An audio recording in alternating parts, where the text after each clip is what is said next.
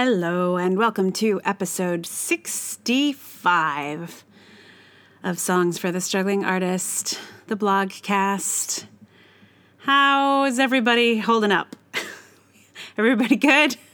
I feel like terrible things happen every five minutes. And actually, it's more like every five seconds. But I guess we all soldier on. Um, today's blog I have been sitting on for a little while. I wrote it after a trip to Europe this summer. Um, and it was a little bit inspired by just like conversations with my friends there and feeling really like, okay, guys, enough with enough with the Trump jokes. I can't, I can't, anymore. And also the like kind of uh, like need to debrief on election stuff, like ask me all the questions, none of which I had any capacity for rehashing. so yeah, so th- so this was from that, and uh, it just didn't seem like ever quite the right time to post it, but but now its time has come. Um, so it is. This is an American post, a post about feeling American. American. America can be something. Can doesn't have to be a joke. anyway, here's feeling American. Never do I feel more American than when I travel abroad. At home, my identity tends to be more specific. The city I was born in, the state I'm from, the city I live in, or the borough in that city, or even the neighborhood in that borough. I don't feel American in America, partly because I have always felt so countercultural. Americans are like this, and I am like that. I have tended to identify more with other cultures. I have even, unsuccessfully, tried to emigrate in order to be in places that align more closely with my interests and values. If European countries had looser immigration policies, I would have moved there a long time ago. But I am American. And going abroad always helps me appreciate the good side of that, especially in times when I'm seeing mostly the bad. I have enjoyed those moments when my Americanism becomes obvious, when my friends abroad tease me for my optimism or my accent. During my recent trip abroad, I found myself in a new position with my European friends. American politics are in the news everywhere there. As one friend told me, the first story of every news broadcast is whatever crazy thing Trump did that day.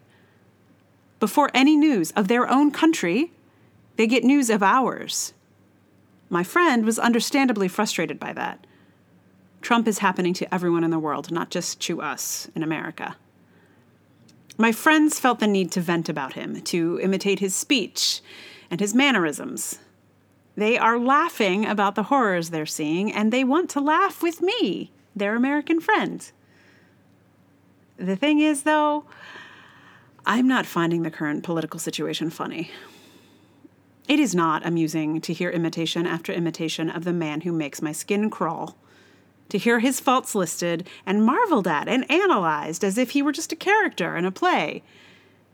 To me, it feels as though 45 or Little Donnie T or He Who Must Not Be Named is an arsonist who has set fire to my house and is blithely watching it burn every time someone imitates his speech or his gestures, it's like looking at another face of the person who traumatized me. Objectively, I understand that he's funny, or maybe more precisely, buffoonish and ridiculous, but emotionally, it's horrifying. I'm from here. I live here. My house, my America, however embarrassing it can sometimes be, is mine having this house, this America, was something that I could always rely on in the past. I had a certain amount of privilege in that house, and others could not uh, rely on that so much, but there were certain things that we expected to remain. I grew up with a relatively stable government and a kind of classic American optimism that justice would prevail even when all evidence pointed to the contrary. It wasn't a perfect house, but it was mine. And now it is on fire. Every day, I do something that I hope will help put out the fire, but I fully expect the place to be a pile of ash before too long. I throw a thimble of water on the fire next to dozens of others, all of us, hoping to put it out, but knowing that it might take much more than our water to do it. On election night last November, I fully expected us to be in the middle of the new Third Reich by now. I was emotionally preparing for concentration camps and firing squads. I am not convinced that we are free of that threat. Our issues may seem funny from a distance, but here inside, we are watching a man with the ability to push a button and start a global nuclear war pick fights with everyone from kids on Twitter to world leaders who have similar access to weapons and who might be very glad to see Imperial America get its comeuppance. And if you believe that our famous checks and balances would prevent a nuclear holocaust, I would point you to a terrifying episode of Radiolab about it. We are watching what we thought was an increasingly tolerant and progressive nation become entrenched in increasing white supremacy. My seemingly peaceful hometown has become a site that white supremacist groups are targeting for their parades and rallies and celebrations. And I would like to point out that I wrote the previous sentence back in July, before the Nazis showed up. Even New York City, which we who live here think of as a bastion of tolerance and diversity, has seen a disturbing trend of hate crimes. The Southern Poverty Law Center reports that hate groups have risen dramatically. From where I'm standing, America is on fire. And it will be ashes before too long if we can't stop it. Is there any hope? My European friends ask. Sure. Yes. I guess. Every day, a new batch of amazing people throw water on the fire. The resistance is persistent and powerful and fighting like hell. If you want to watch some extraordinary firefighters in the middle of the government, follow Representative Maxine Waters, Representative Ted Lieu, Senator Kamala Harris, Senator Elizabeth Warren. There is perhaps some hope that our checks and balances will find a way to check this fire. The ongoing Russian investigation, the increasing calls for impeachment, the way one Republican congressman described how he could not go anywhere without women getting up in his grill there are drops of hope. And maybe all the drops will eventually put out the fire. But meanwhile, please remember that our house is on fire and most of us are just barely keeping it together. We need your help. Especially those of you who have lived through repressive regimes, through corrupt governments. You could be forgiven for just wanting to laugh at us, for just wanting to enjoy the schadenfreude of watching a nation that has been acting a bit too big, big for its britches finally get a comeuppance.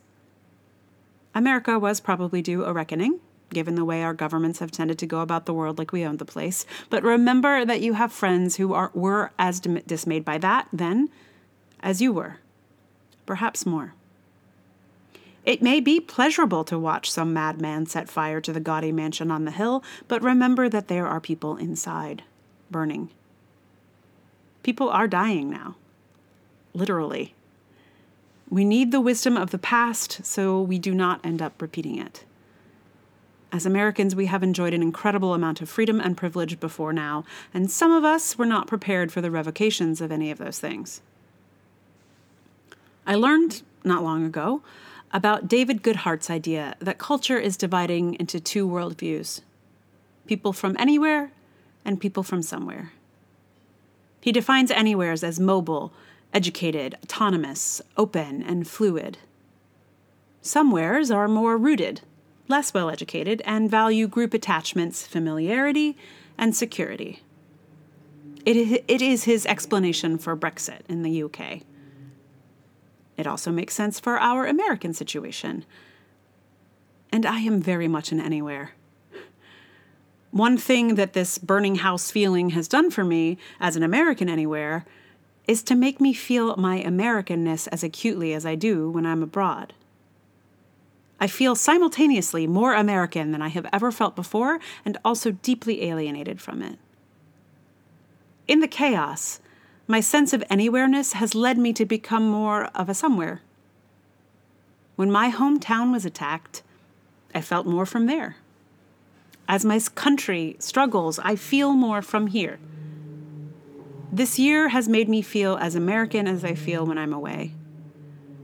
It is a curious shift from being so firmly in the anywhere camp to suddenly identifying with my somewheres. I am American for good and ill, but I am from somewhere, and it's here. While there is still a here to be from, I am from here. There you are, folks.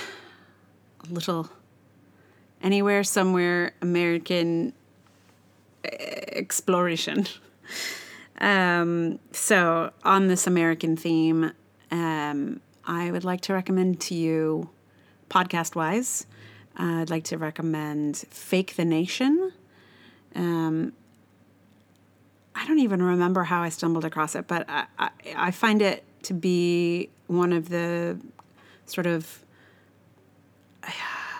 most listenable of the of the political podcasts that are that are in my feed, and that like it doesn't make me want to um, throw things um, or doesn't make me like it, it doesn't fill me with despair. Um, I think it's partly because like it's hosted by comedians. It's comedians talking about political issues, so there's a sense of of lightness uh, that they will always bring back, even when they're talking about horrible things. Um, and also, the host is a, a an Iranian American, Negin Farsad. She is um, badass, and she has great guests on. So, Fake the Nation, check it out. Um, it's so it's so American, and in not the way that we think of when we think of America. It's it's my America. Fake the Nation, my America. Uh, so check it out. And um, for this song today, this is. Uh, so I was I, I, lied to you my last podcast. I th- I thought I was going to be giving you nothing but fairground attack traction for the next few weeks, but it turns out that you, that this that, that was not appropriate for for this blog. So what you have here is um, a Paul Simon song called American Tune, which I f- feel like has suddenly become even more pertinent to the America that we're in.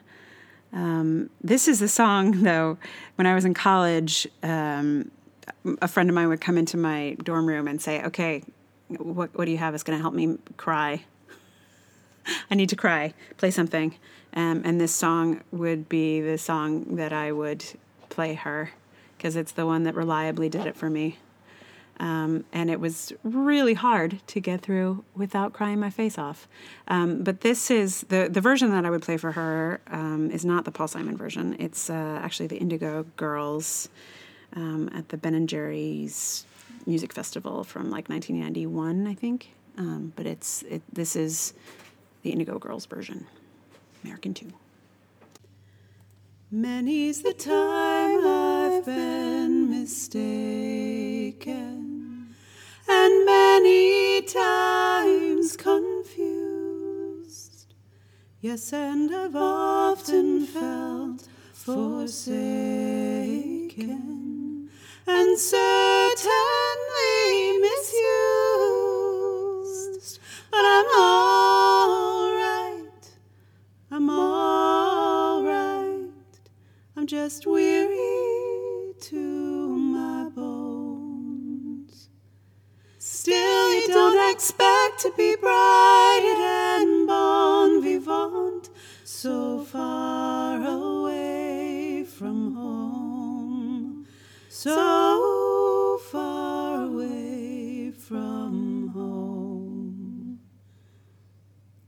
And I don't know a soul who's not been battered.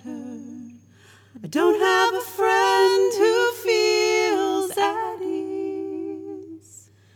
I don't know a dream that's not been shattered or driven to its knees.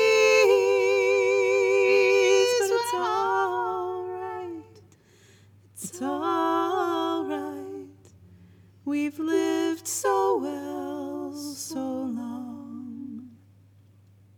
Still, when I think of the road we're traveling on, I wonder what went wrong.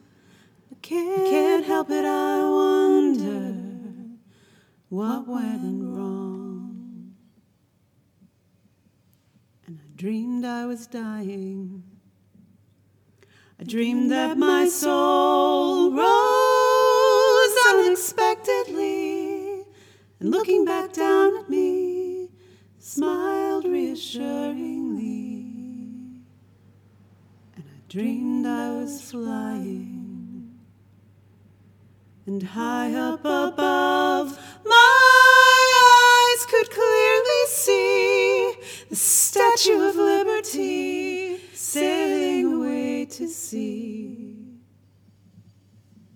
dreamed I was flying. We come on the ship they call the Mayflower. We come on the ship that sailed the moon.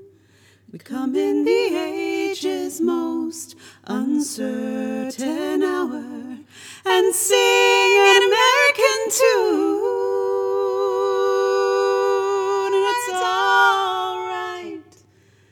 It's all right. You can't be forever blessed. Still, tomorrow's gonna be another working day, and I'm trying to get some rest. That's all I'm trying to get some.